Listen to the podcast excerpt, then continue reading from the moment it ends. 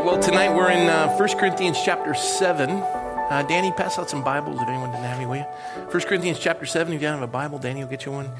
Um, we're going through it, and uh, this is, uh, we're only going to do nine verses tonight, so uh, get you out of here in a reasonable hour. Um, but it, it's going to be a, a fun uh, nine verses. This is one of um, my favorite passages when I do couples conferences. Uh, I really enjoy this. So we're going to take a look at it. I actually put it up on the screen. Um, so we're going to begin. I'll read its entirety and then we'll take a look at it, break it down. It says, Now concerning the things which you wrote uh, to me, it is good for a man not to touch a woman. And the word touch means, uh, well, I'll get into it in a little bit. Nevertheless, because of sexual immorality, let each man have his own wife, and let each woman have her own husband. Let the husband render to his wife the affection due her and likewise also the wife to her husband. The wife does not have authority over her own body, but the husband does. And likewise, the husband does not have authority over his own body, but the wife does. Do not deprive, or another way to describe it is do not defraud one another, except with consent for a time that you may give yourselves to fasting and prayer and come together again so that Satan does not tempt you uh, because of your lack of self control. Or actually, it's in, uh, the interpretation of self control is incontinence. I thought that was funny. But I say this as a concession, not as a commandment, for I wish that all men were even as myself. As you know, Paul was uh, single. I'll explain that momentarily. But each one has his own gift from God, one in this manner and the other in that. But I say to the unmarried and to the widows, it is good for them if they remain even as I am, but if they cannot exercise self control, let them marry, for it is better to marry than to pyro, burn with passion. And so we're only going to cover those nine verses because it's a lot to deal with, and you guys are going to giggle a lot tonight, I hope. Because I'm a little uncomfortable. Every time I teach on this, I get uncomfortable. So would you join me as I pray? And Lord, thank you for your word, and we thank you just for the great insights that you've given us into the intimacy of, of man and woman and how you've designed it. And I just ask your blessing on this evening as you've created mankind for relationship. And it's not good that man would be alone. The only thing that was not good in the Garden of Eden, that man was alone. And so you made helpmates and you intended that we would dwell together in unity. And you gave us this wonderful gift of, of the sexual relationship that's an expression of intimacy, both physical, emotional, spiritual. And so, Lord, we, we celebrate that. We thank you for it. And um, Lord, give us insight. And I pray that you would Help us to see in a world that seems to have convoluted all of this exactly what you intended. And we ask this in your name, in Jesus' name. Amen. So, just the first two verses uh, now concerning the things which uh, you wrote to me. So, really, what you have is the Apostle Paul had gotten letters uh, from the church at Corinth. And you know that he's written this, and he's in Ephesus right now in prison. And just to refresh those of you who are new, Corinth is a city that uh, we visited, my wife and I have. It is a, a, city at the time that was inundated with sexual immorality. They worshiped the goddess Aphrodite. Thousand temple prostitutes would come down, uh, ply their trade. It was, um, it was a trade route, and uh, they would come down and ply their trade. But it wasn't just these itinerant traveling prostitutes, they were the wives and the daughters of the citizens because they would take the money that they earned, they would get a portion of it, but the rest would go to the upkeep of the temple. And so this was the world in which they lived. Sex was a commodity, it was, it was also worshiped. Um, it's it's kind of like what mankind does. Anything that we can't conquer or get control over, we turn it into a god or a goddess. Instead of being an alcoholic, you just create a god named Bacchus in the Roman era, and now you worship the god Bacchus. If you have problem with pornography, you have problem with sexual addiction, it's not a problem. Just worship the goddess Aphrodite. Uh, and you can go down the list if you're angry and you like to fight and you want to be uh, in the uh, the MMA ring. Uh, that's not a bad thing. You're just you're you're worshiping the goddess Mars. Uh, you're you're a warrior. And so you go through these different aspects, and instead of you know bringing self control and operating in the way in which God intended you, these things that easily beset you, that you're dri- driven by and drawn to, you just simply turn them into a god or a goddess. And this is the situation with Corinth. Corinth is dealing with sexual immorality, deviance in a myriad of ways. as we've covered in previous chapters, even in the church itself, this brand new church that Paul had discipled for a year and a half, even in the church, Paul is saying, you know, I've heard it said that the man is, uh, a man is sleeping with his mother's, excuse me, a man is sleeping with his father's wife. So they, they were messed up. And so they're looking at it and they're saying, how do we get a control on this church? How do we get it in line with everything we know about Levitical law? How do we get it in line with everything we know about what God intends in the relationship, what we've read in Genesis? What do we do? And they wrote to Paul letters and they said, okay, uh, you, have defined the problem. Now give us the solution. Uh, are, are these the things we're supposed to do? And so they go down this whole legalistic thing. And you had, uh, you, you had ascetics where they, they would refrain from any type of of physical desire, almost like a stoic. Um, I am just going to remain abstinent for the rest of my life. I'm not going to have any sexual thoughts. I am just going to be um, a robot and, and they were thinking sex has got to be bad. So we have to just remove this altogether because it's created so much problems in our culture and in our community. Let's just remove it altogether. And they start to ask Paul these questions. So he says, Now concerning the things which you wrote to me. So he says, Let me respond to what you've written. Now we don't have the original letter that they wrote to Paul, but we do have his response. And he says, First of all, it's good for a man not to touch a woman. Now you, you were all concerned about a man touching, you know, a woman and all this. Yeah, okay, I agree with you. It's good for a man not to touch a woman. He says, nevertheless, I mean, it's good to abstain if you're not married. It, this is, if, if you have that ability, if this is something that's important, that's great. However, because of sexual immorality, let each man have his own wife and let, let each woman have her own husband. The idea is God gave us the sexual relationship as an expression of intimacy that is accomplished by emotional and spiritual connection, as we talk about and we have in the past this trichotomy of man uh, the scripture says the soma, psyche, and pneuma in the Greek, which means body, soul, and spirit. And you connect on those three levels. You find someone physically attractive, and that's the soma, the body, and then the, the, the psyche, the intellect. You enjoy each other's conversations and mind, and you have everything in common. But the pneuma is the third connection point, that's a spirit of God, where you, you have his blessing. He's brought you together as he brought Eve to Adam, and the two became one flesh. He gave them their blessing. He even said in all of creation, the only only thing that wasn't good in the Garden of Eden was that man was alone. We're created for relationship. We're created for relationship. And in that relationship, you know, uh, my wife and I used to enjoy a movie uh, when we used to have ClearPlay called Just Friends. I wouldn't encourage you to watch it now because it's R rated. We used to think it was hilarious. We'd recommend it to people and they go, it's awful. Oh, we forgot. We have ClearPlay. Uh, so don't go watch that. But the idea is a man has a problem just being a friend with a woman he's always thinking other things. And uh, that is so not, yes, it is true. Um, and, and so what Paul's saying is if, if you have that ability, then exercise it. If you don't, let each man have his own wife. I mean, a man who finds a wife finds a good thing. Go look, go get out there, work on it. And, and some of us were really, really lucky, hit the lottery. I, I am surprised I did so well. So, but Paul told me to, and I went out, and, and that's, and you know what? My, my wife, I don't know if you know this, but she was a raging alcoholic. Uh, and after she'd come off of a three day drunk, the first thing she said was, I married who? First of all, my wife wasn't a raging alcoholic, and that was a complete joke, and nobody laughed, and my, my marriage is now in jeopardy. You're going to have to work with me because I'm already uncomfortable. No, uh, you're drawn, and and you know, I, Michelle, I was drawn by her beauty and and by her laughter. Um, I, I imagine she was drawn by my humor that I could make her laugh. And the, the coolest thing, 28 years of marriage, she still laughs. I mean, she was probably the only one in the room at the time that I said that was laughing, but she probably didn't appreciate it, so she's not laughing. But that's, that's the kind of thing is, is why did God create marriage? People say, well, it was for procreation. Well, no, you can procreate without marriage, right? I mean, hello. Uh, he created marriage for sex. Now, you can do sex without marriage. Why did he create marriage? He created marriage to cure the aloneness of man. It's, you know, it's just not fun watching a sunset by yourself sometimes.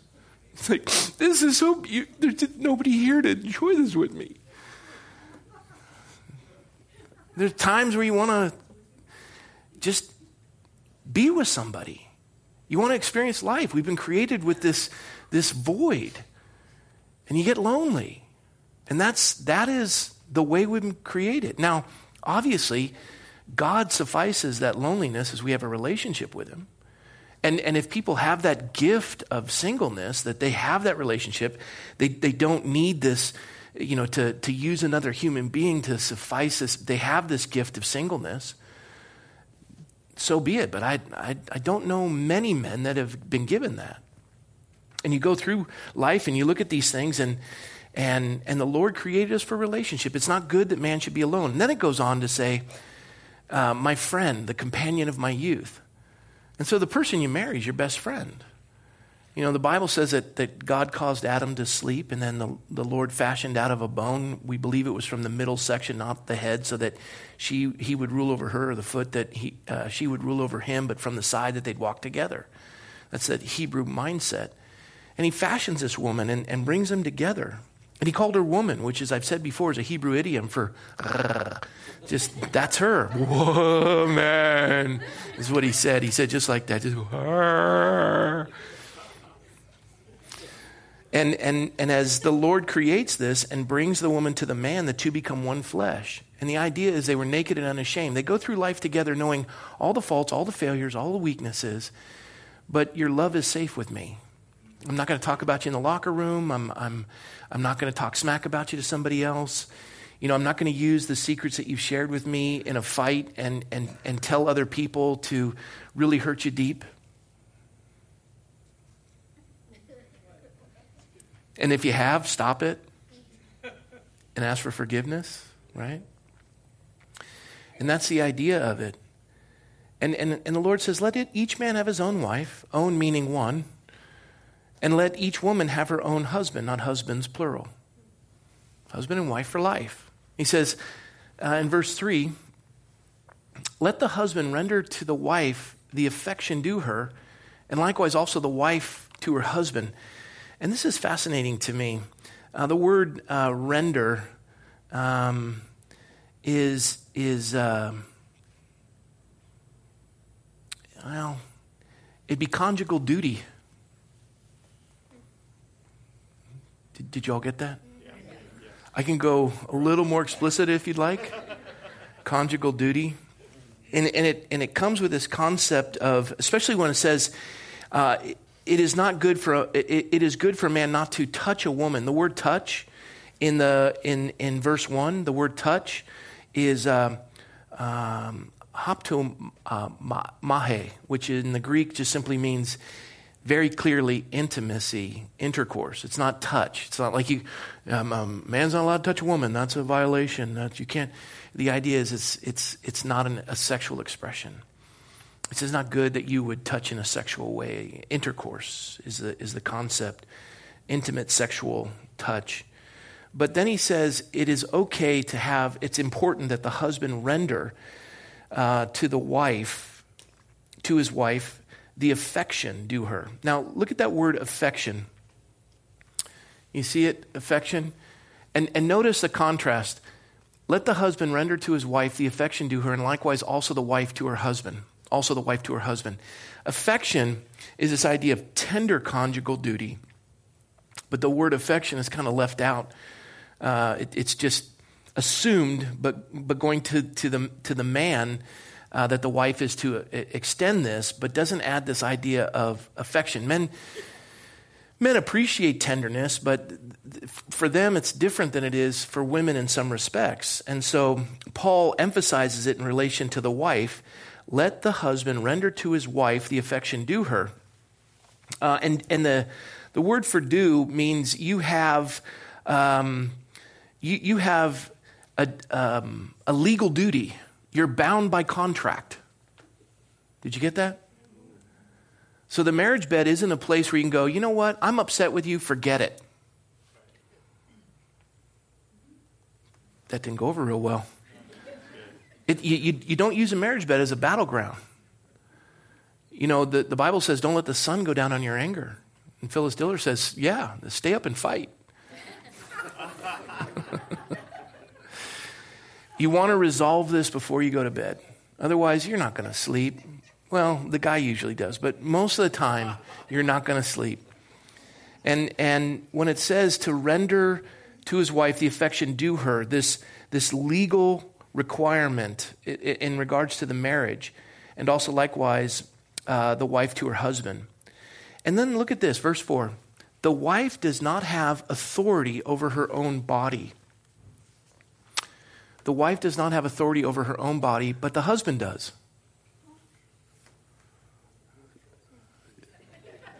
And, and the guys are reading that going, I like this passage. Where is it?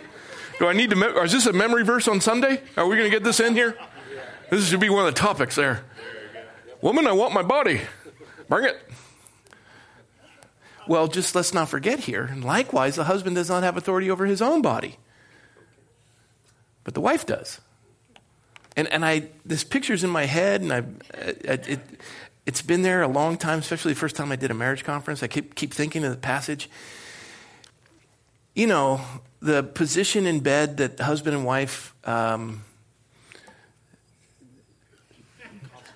no, no, not consummate. I'm not going there, Brett. What's wrong with you? That's not even what I was thinking. The position in bed that you assume when you're married is backs facing each other, opposite direction. Because you've been married a while and you know that bad breath is awful, right? And then you're breathing the air that you've already inhaled, and let's just sleep facing away from you. Good night, good night, love. And that's kind of what you do. Maybe some of you don't. Maybe you're just, you know. and, and, and as you're laying there, the, the man is laying in bed and he's thinking to himself, And, and so his amorous act is to take that big toe with the fungally nail and reach that over there and just kind of rub his wife's calf. She's like, "Oh God, you know, really? This is this is tenderness. This is affection due, and that nasty I'm just throwing that out there because this is a picture in my head. If you don't like it, go get a bun cake. So as, as this is happening, the wife thinks, okay, I know what he wants. And this is, I, I mean, and, and she's, she's, she's dressed for the evening. I mean, she's, she's got her flannels on that are 10, 15 years old because they're comfy, right? Uh,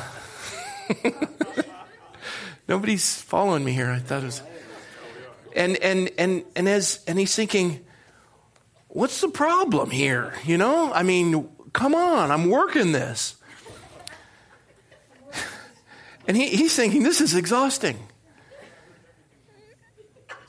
Tom, I'll do the comedy, remember? And then she, she, she lays in bed thinking, okay, all right. So she rolls over to find him sound asleep. This is this is this picture where where's the intimacy come in with all all of life's problems? You've got your your children, you've got the bills, you've got early mornings, you've got work, you've got late hours, you've got all these things. And yet, somewhere in the course of life, and, and this is what's fascinating when I talk to young couples getting ready to get married, you know, they just, they can't keep their hands off each other. They're looking at each other, especially when I'm doing a wedding. They're not even listening to me. I'm like, ma, ma, ma, ma, ma, and they're just, and they're just, and I feel so dumb, and everyone's kind of looking at me going, oh, this is a lovely, oh, look at them. And I'm invisible, absolutely invisible. And then you may kiss, kiss the bride. They're like, oh, good, finally this thing's, and then off they go. And, uh, So uh, in, in, in, this, in this picture where you see them, they're, they're so excited. And, and especially if they've been waiting and, and they've, they've, they've been chaste, chaste. They, they just, they're waiting. And they, and they think, boy, when I'm married, sex is going to be, and let's just, let's put it into perspective here. Um, you get married, you're married 50 years, 24 hours in a day. 365 days in a year times 24 hours in a day. Can anyone do the math real quick? and then multiply that by 50 years. and you got a lot of time. And then let's look at the sexual experience. Even if this isn't the, I mean, what, what plays into the sexual experience, not the big toe thing, but let's just what plays into it. The, the entire expanse of it from beginning to end with, you know, intimate gestures and then consummation and then goodnight kiss. What, what's the time frame? And, and some of the guys are going 30 minutes, some of the women, three minutes. uh, now we're getting graphic, but, but you, let's just go with really a liberal 30 minutes. Every night of the week. That's. Stop. Come on. You're killing me. So this is this is two and a half hours. And some of the folks who want a Bible say it is. You have to understand how this works. Two and a half hours, two and a half hours a week, times, well, three, two hours and, yeah, yeah, two and a half, three hours a week. What are you going to do with the rest of your time? That life is, and, and here's the thing life invades even the, the, the minuscule hours you already practice. And, and then, then your bodies change after the first child is born. Michelle's goes back. Mine stayed the same. I didn't deliver. Because, you know, in pregnancy, I'm eating all the food she can't, but she's starving, so I'm just doing her a favor. And just a third trimester, and hers, and me, no, it doesn't. I, and, and you go through life, and then job changes, and, and health changes. And, and where does the affection come in? Is it just simply a sexual act? And, and why is Paul saying that we are to render to each other this tender affection? Why is the passage so emphatic? And why does he say that the wife does not have authority over her own body, but the husband does? And likewise, the husband does not have authority over his own body, the wife does. Well, first of all, if you want it to be intimacy, then you need to know the other person. And, and I've, I've said this often. I, I, a homosexual relationship is easy. It's easy. I'll tell you why. For me to understand another man is not hard. I, I know exactly how that man thinks. I know exactly what he likes. I know how he communicates. I know everything about a man because I am a man. My wife, on the other hand, don't know what planet she came from.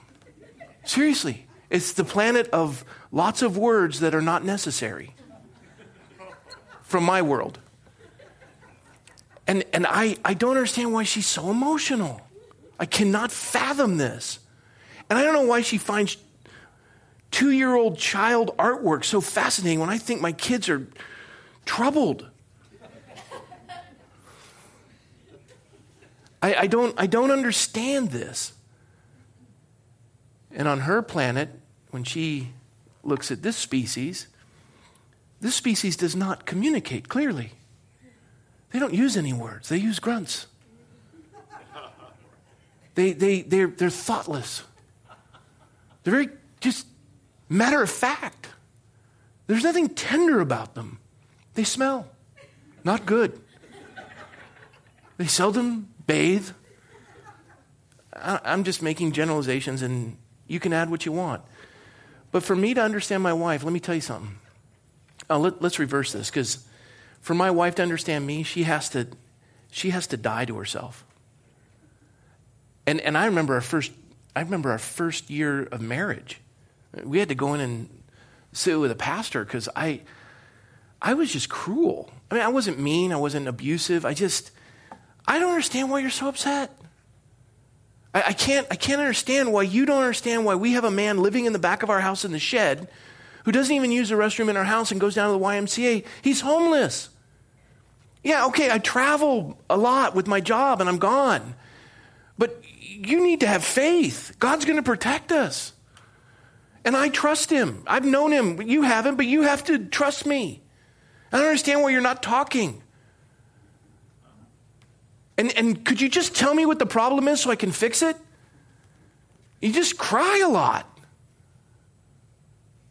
It took me a while to realize she doesn't want me to fix the problem. She wants me just to love her. Listen. And, and she's actually communicating things that are very important for me to understand in a way I would never grasp them had God not given her to me. That's one of the reasons why the scripture says a man's prayers will be hindered if he doesn't have a right relationship with his wife, because quite honestly, the answer to your prayer is coming through the wisdom of your wife. And you're not listening. Woman, you'll shut up, do as you're told, and like it. And if I want your opinion, I'll give it to you. First of all, nowhere in the scriptures do you have the right to say anything like that. And I'll tell you right now, yes, Ephesians says, Wives, submit to your husbands unto the Lord. If there's a man in the room who says to his wife, Wife, submit, I have news for you. You are a very weak and pathetic human being. And you can take it up with me later if you think I've insulted you. It's a mutual submission. The Bible says submitting to one another in the fear of God. And you know why she's submitting to you? Not because you're amazingly perfect. She's submitting to you because she is already in love with a perfect man. That's Jesus.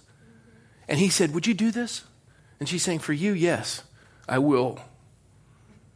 and the idea is when you walk together in mutual submission to the Lord and you extend to each other tender affection, you know where the tender affection comes from? Spiritual and emotional intimacy. And then you get to the affection part. You're listening. You know what the greatest sexual organ you possess is? Your brain. And when your heart is touched, it's touched through your mind. And you start to share these thoughts and you start to have commonality and you start to realize in this connection point, and you just, boom, all three levels connect. And God says, I give this to you as an expression of it. And you go, wow.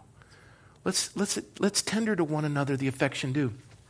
The word for affection, which is interesting, and when it says come together by consent later in, in verse 5, the idea is symphony. It's a symphony. You know what a symphony is?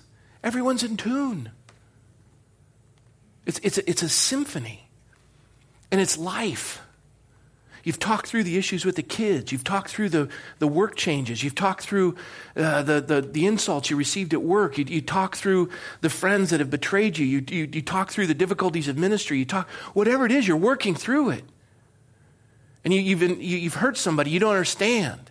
You start to learn powerful words that create affection. Powerful words that create affection. You start to understand these words. They're amazing. I'm going to give them to you. Pay attention. Get ready to write them down. Powerful words that create affection. I am sorry. Will you forgive me? I was wrong.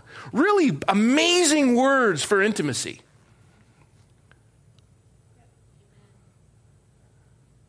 And then all of a sudden you realize this is a special person. And you are humble. You are sweet. And, and, and all of a sudden, you just you start to melt. And what, what ends up happening is the woman and the man, the man starts saying, you know what? This this doesn't really this really doesn't trip or trigger. I mean that fungally big toe. Sweetie,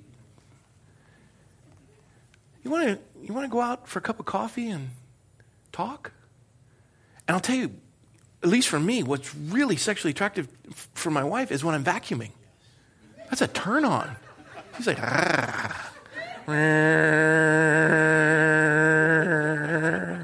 So I just threw that out there. so you, you, you start to understand what moves somebody else. You know why? Because it's not about you. The Bible says if a man wants to gain his life, he must lose it. You see, for God so loved the world, he gave his only begotten Son, that whosoever believes in him shall not perish but have everlasting life. This agape, you lay down your life. No greater love has no man than this, and to lay down his life for a friend. Christ died that we might live. So he gives us this unconditional love. He dies for us, pays a penalty for our sin. And what's the response? He's on the cross, he's bleeding, he's pouring out this holy blood of God. He is a sacrificial lamb slain for the foundation of the world, messianic Lamb of God, as prophesied in Isaiah 53. Here he is, he's bleeding out, and all the world looks at him and goes, ah, whatever. Well, he's given agape love, he's laid his life down, hoping that we would respond. The Bible says that men are the priest of the home. We set that thermo- the thermostat, we set that spiritual temperature of the home by the way we're tender. And in doing this, all of a sudden, as Christ laid his life down, people were moved by it. And what was the response? God, you gave me your life, I give you mine. And the byproduct of agape and agape is phileo, which means a mutual love. And it says it in, in Philippians 2 having, let the mind that was in Christ Jesus be in you, having the same mind, being of like mind, having the same love, being of like mind. And the byproduct is, you know, as I've said this before, when, you, when you've been married and you have this, you can start a sentence, the other person can finish it. Um, Michelle closes her eyes, I go to sleep. The two become one flesh. I, I can tell, as I've said thousands of times, I can tell crowded room, Michelle on her birthday opening up gifts. I can tell by movement of her eye whether she loves it or hates it, and no one in the room will have a clue. She's my best friend. And so, this is that idea of intimacy. How, where did I get that? Long hours, listening. A- after I've spent longer hours being stubborn and yelling. The intimacy comes when you die, and I don't mean physically killing each other. I mean you yield, you surrender. You know, why, why is it that you see in, in Christian churches and, and, in, and in synagogues people raising their hands? Why in the Old Testament they raise their hands? It's, it's a mutual, it's an international sign of surrender. God, I surrender. I, I want whatever you want. I'm doing whatever you're doing. You're, you're calling the shots. I have, I have no weapon, no agenda. I'm here. And that's the idea is you surrender. And, and this, this idea of symphony comes together. Symphonos, which is, is, is you just, you come together and it's a symphony. Every, every instrument is in tune. But you must understand that you don't have authority over your own body. Your spouse does. Now, you, you can, you can pay money and have authority over someone else's body. And for a price, they'll extend that to you. However, there's no intimacy. Money can buy sex, but not love. It can buy a bed, but not sleep. It can buy a, a house, but not a home. You want intimacy? The idea is you give your life away. And you need to understand the other human being, what's important to them. And, and there are going to be times where, you know, I don't want to do this, but this is important to you, so it's important to me. And, and there are other times where, well, they're being a little pushy. And there are times where you can say, you know, you're being pushy with my body. Did you get that? And you can have that conversation. There are things I want you to understand with my body. And then they'll say, well, there's things I want you to understand about my body. You're, you're trying to understand one another, gaining mutual understanding. I hope that helps. Any questions? Don't ask them now. Do not deprive one another. Do not deprive one another. So, when should sex be given in a marriage?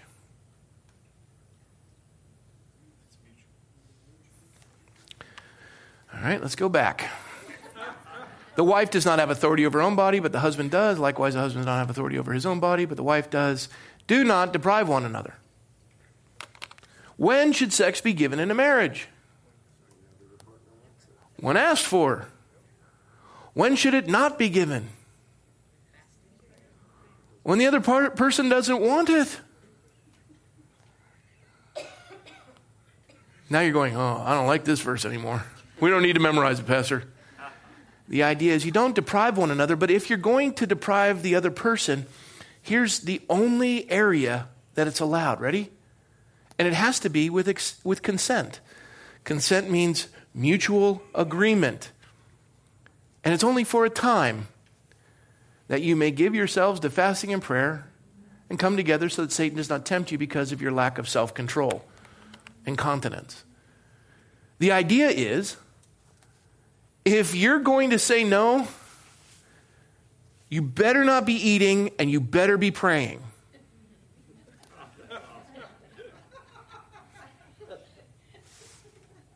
Because if you're not connected, let's figure out what's going on here. And if the other person, I'm struggling with you. I don't know why you're asking and what's going on in your head. I'm wondering what's this fueled by? I need to pray over this. Okay. I want to fast about this. I don't have a peace about this. And so, verse 6, Paul says, But I say this. And it's interesting. It's, it's, but I say this. The context is, but I say this next thing as a concession, not as a commandment. This next thing I'm about to say, I'm saying it as a concession, not as a commandment. For I wish that all men were even as myself, but each one has his own gift from God, one in this manner and another in that. The idea is, I say to the unmarried and to the widows, it's good for them to remain even as I am, but if, it can, if they cannot exercise this self control, let them marry, for it's better to marry than to burn. This is the bottom line. What was the Apostle Paul? He was married. We know that he was married. He couldn't have been a Sanhedrin. He couldn't have been a Sanhedrin, which he was, without being married. That's, that's Levitical law. And he says, and it's laid out that there's grounds for divorce abandonment of marriage by non believing spouse, which is exactly what Paul's wife did when he went off to go kill Christians, and on the road to Damascus, he was struck off a horse and saw an image of the Lord, and he was ready to. He, Gamaliel and and all the others he had trained under him, he was going to be the the chief chief uh, Pharisee, the head Pharisee. And and the likelihood is, and Paul never said this. Likelihood is his wife left and said, "Look, I I am not doing this Christian wacko thing." You had a future, and he spoke multiple languages. He had what would be considered multiple degrees, very intelligent. And she said, We were on the fast track to the success of the entire community, and you have abandoned it for this stupidity, and you're being kicked through the streets like a soccer ball, traveling out through all these strange towns. I don't want anything to do with it. And Paul said, Okay. Now, we don't know how that occurred, but he points out, he says, I couldn't be doing what I'm doing if I were married.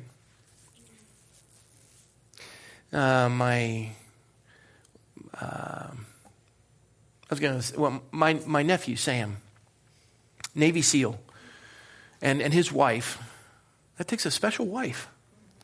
He may not be coming home. I remember my, my dad when he go on tours of Vietnam. We didn't know if he was coming home. I remember wearing the bracelets. I remember many of the pilots never came home in the hometown in which I live. A military wife is a Proverbs 31 woman. She, she keeps the house in order by authority in the absence of her own husband. That, that's the rendition in the, in the Hebrew mindset of, of Proverbs 31. And she keeps an orderly house in, in absolute authority in the absence of her husband. And, and yet, that requires a really, my mom, it, a military wife is hard. And you really are raising children on your own in the absence of two, two years he'd be gone at times. He'd be back for a season and then be gone again. And, and in case of the Apostle Paul, he's saying, I couldn't do what I'm doing if I were married. It wouldn't be fair to my wife and my kids. And you know what? We wouldn't have the writings we had we wouldn't have, and we wouldn't have the churches that were planted, and Christianity really wouldn't have traveled into, into Europe had it not been for the Apostle Paul. And he, he just said, I, I could not do this if I were married. If you could be like me, and let me tell you what that means. Paul comes in to Corinth for a year and a half, single, having been married previously, understanding intimacy. The man who said, Those things that I don't want to do, those I do. And the things that I want to do, I don't do those. Oh, wretched man that I am, who will deliver me from this body of death? He begins his, his ministry by saying, I'm a sinner.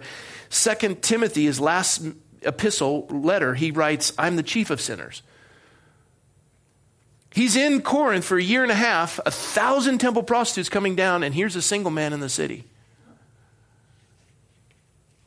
And he's saying, It's good for them to remain even as I am.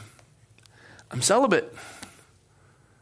And let me, let me tell you something not easy. But my calling supersedes my desire. Now, that is a unique gift given to very few. And you think, well, that's why the priests in the Catholic Church don't marry. No, no, I, I wish that were the case. You can be a minister and still marry, the husband of one wife. The scriptures go through it. Look at Timothy and Titus, all the pastoral epistles. I'm allowed to marry. The reason why priests don't marry is, is simple. They, they did not want nepotism. The Catholic Church was becoming extremely rich and was just being passed down one to the other, and, and it was going to the son. And they said, You can't have any children. We, if you're going to serve in the ministry, that it ends. You got to be dedicated to God, not to the wealth of your family. And it was almost like this Levitical priesthood that you can't own anything. So you can be a minister, still be married. If you can be single, that's great. But Paul just said, This is my opinion. It's my opinion, and that's what I think. It's not a commandment. Not a commandment. So that's why I'm married.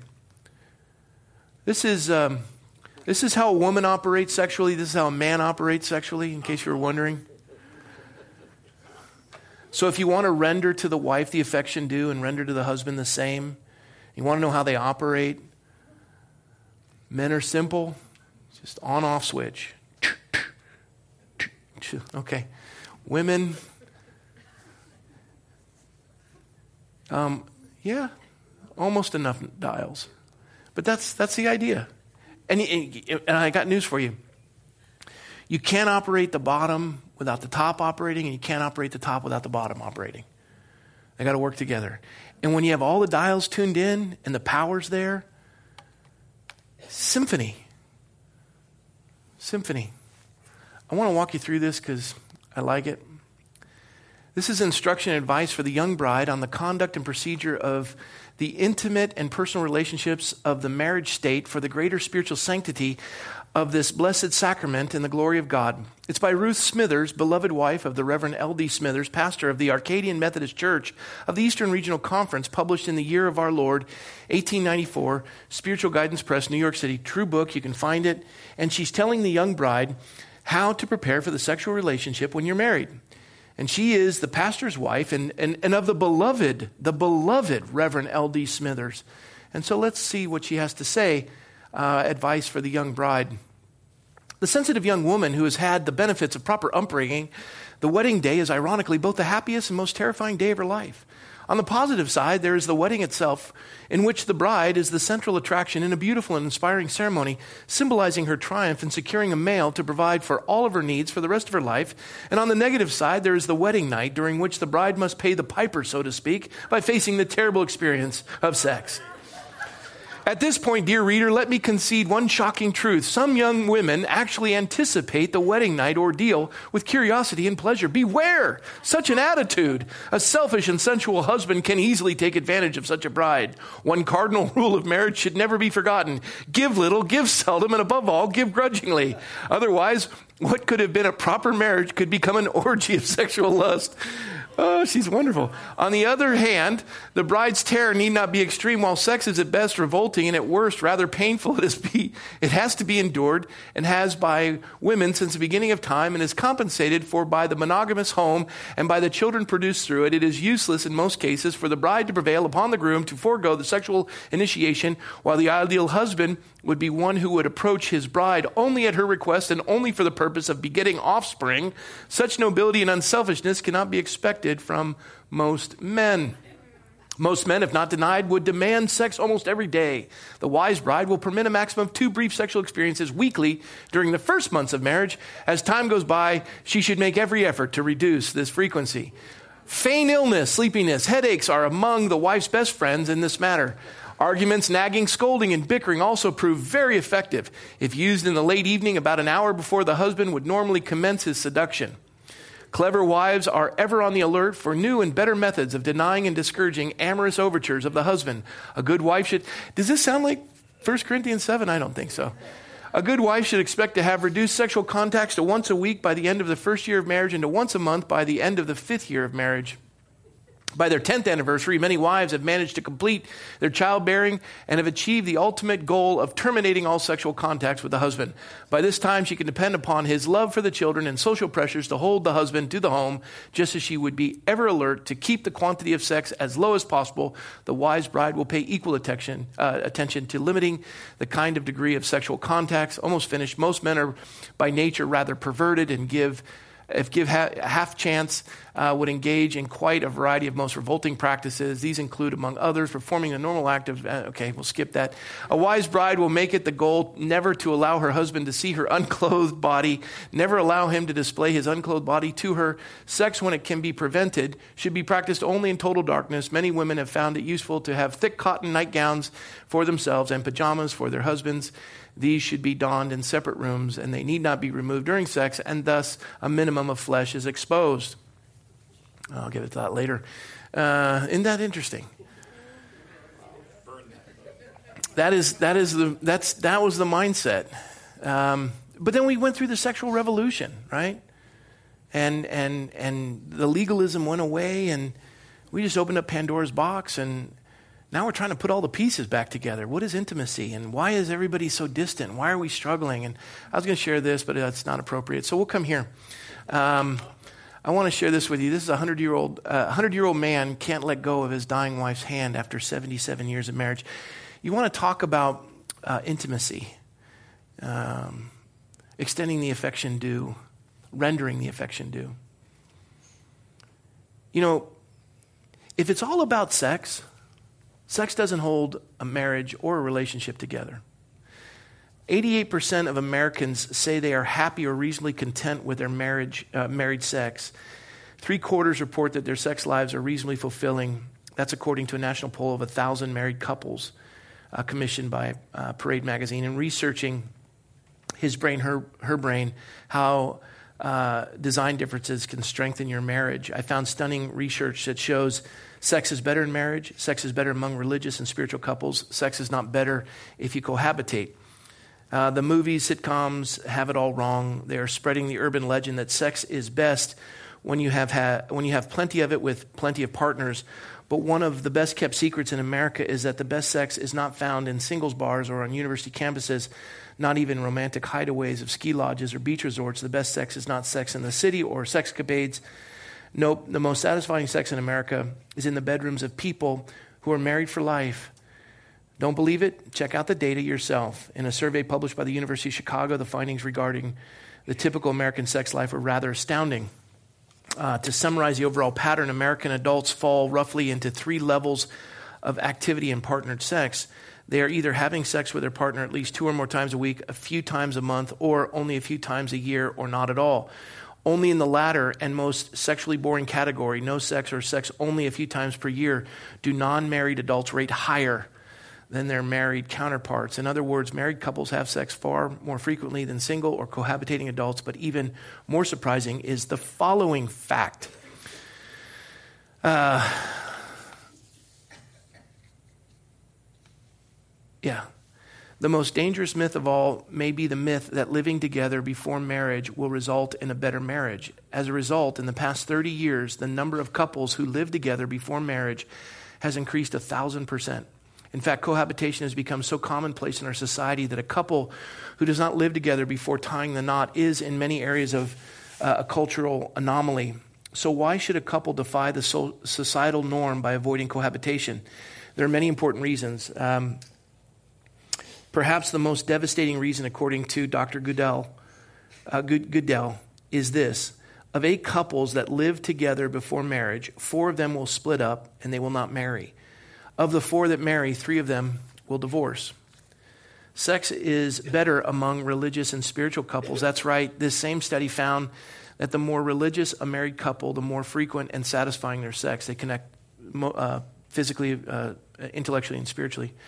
Religious people who are married by far and away have the best sex lives. They have the most frequent sex, the most satisfying, the most fun, and the longest uh, lived sex lives.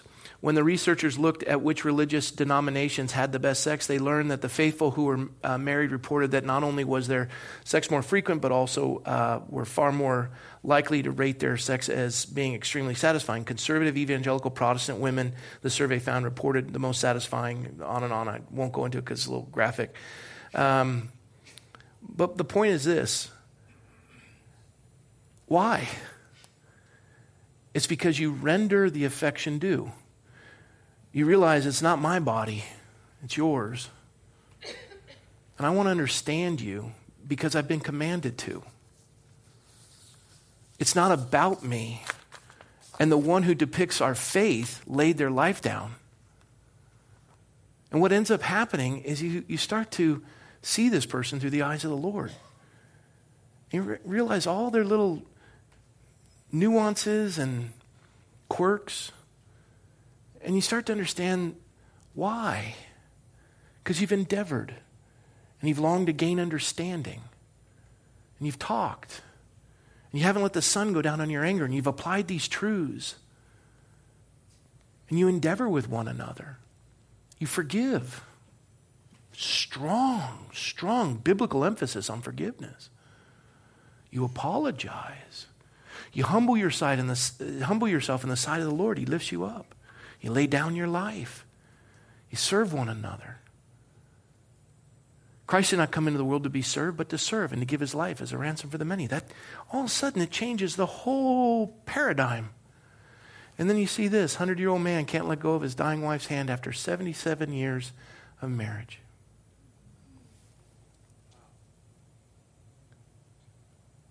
I have news for you. That is rendering the affection due. For those of you who think it's all about sex, this is affection. This is what happens in life when you're getting ready to step before your Creator and you said, I've been faithful to provide and love this person for life. I haven't used them, I haven't abused them. I've loved them as you've loved me, Lord. It's titled My Grandma, 96, with my grandpa, 100 hours before her death this weekend. 77 years of marriage. And in it, you can see an elderly man refusing to let go of his wife's hand during their final moments. This is another one.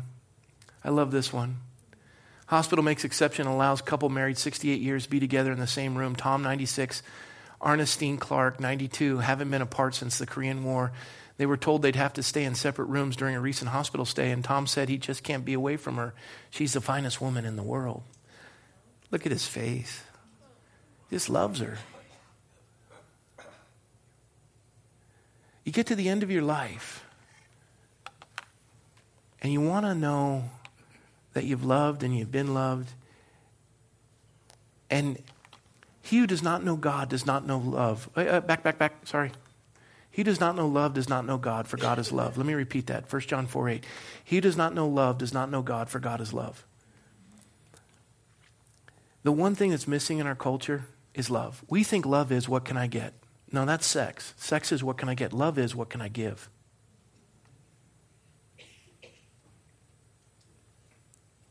Now, we jumped the gun a little bit, but I'll show it to you. A lot of you remember Easter Sunday a few years back. It was right after my mom had died. Uh, she, she had lung cancer, and my dad had uh, Alzheimer's disease for 15 years. He died a year and a half ago. Actually, August will be two years. And in the very end stages of Alzheimer's disease, not speaking anymore, my mom with a mask on her face, um, pumping oxygen and uh, she would be dead in three hours from this video you're about to see. We didn't know whether or not we'd bring dad from the home to see my mom. They've been married 57 years, only been apart in the times in Vietnam. And I, and I brought my, uh, I didn't do it, but my siblings brought my dad into the hospital room. And we didn't know what dad was going to do. And this is a man who doesn't talk. So crank the volume if you would. And let's lower the lights. Here we go. My dad starts kissing my mom's mask. And my mom had said the thing I miss about my father about Alzheimer's was his humor. My dad, my, mo- my mom says, I'll you. My dad says, I love you. My, my mom says, I'm going to heaven, Roy. And my dad says,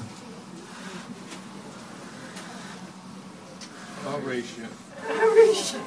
So she got to see his humor again. It was like a gift from the Lord. I think mom's win. I'm getting out And they go, I'm getting out of here. And then he just he just walked out.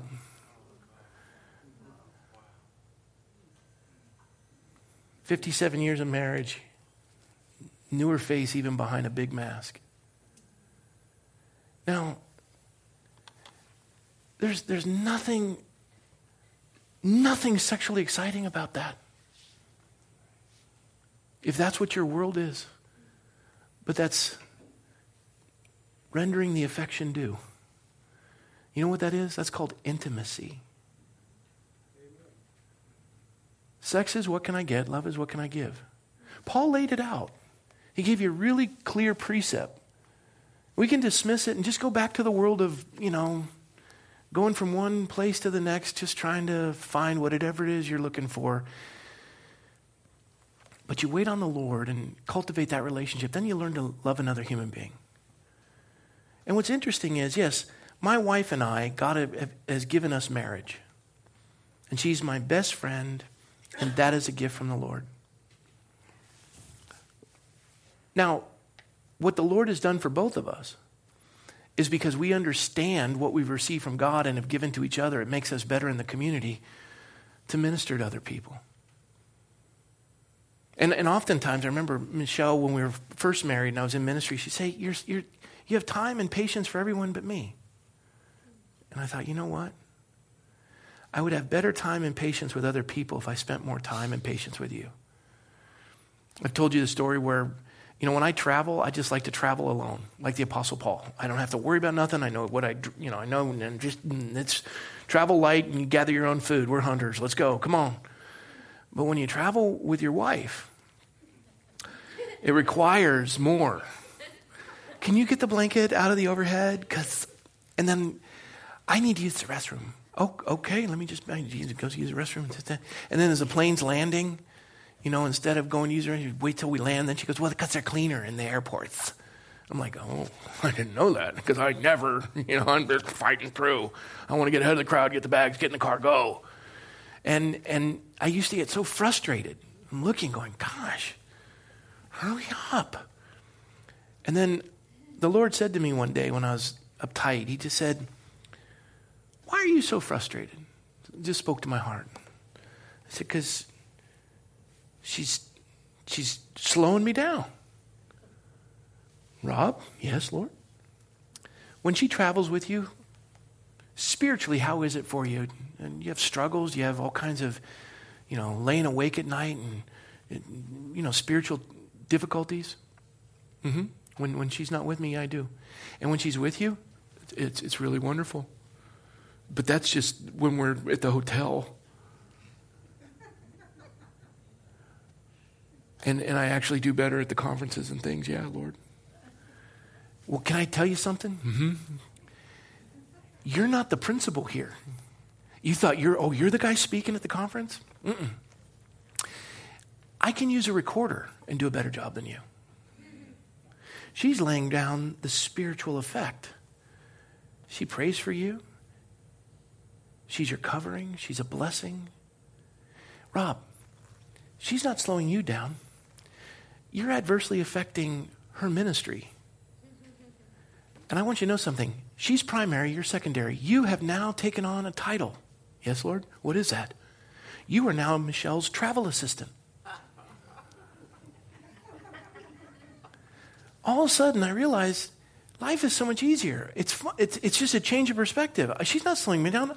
I am so thrilled you're here. I'm your travel assistant. I don't always get it right, but I'm, I'm your travel assistant. I would love to get that for you. Oh, of course I do that. And, and really, my heart changes.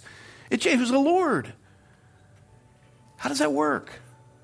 Because you come to understand each other, you work through it. You go through life together. And when you go through life together, you end up being in a place where you're holding hands. 77 years of marriage. You just don't want to be apart. You have everything you've done together in life. It's good.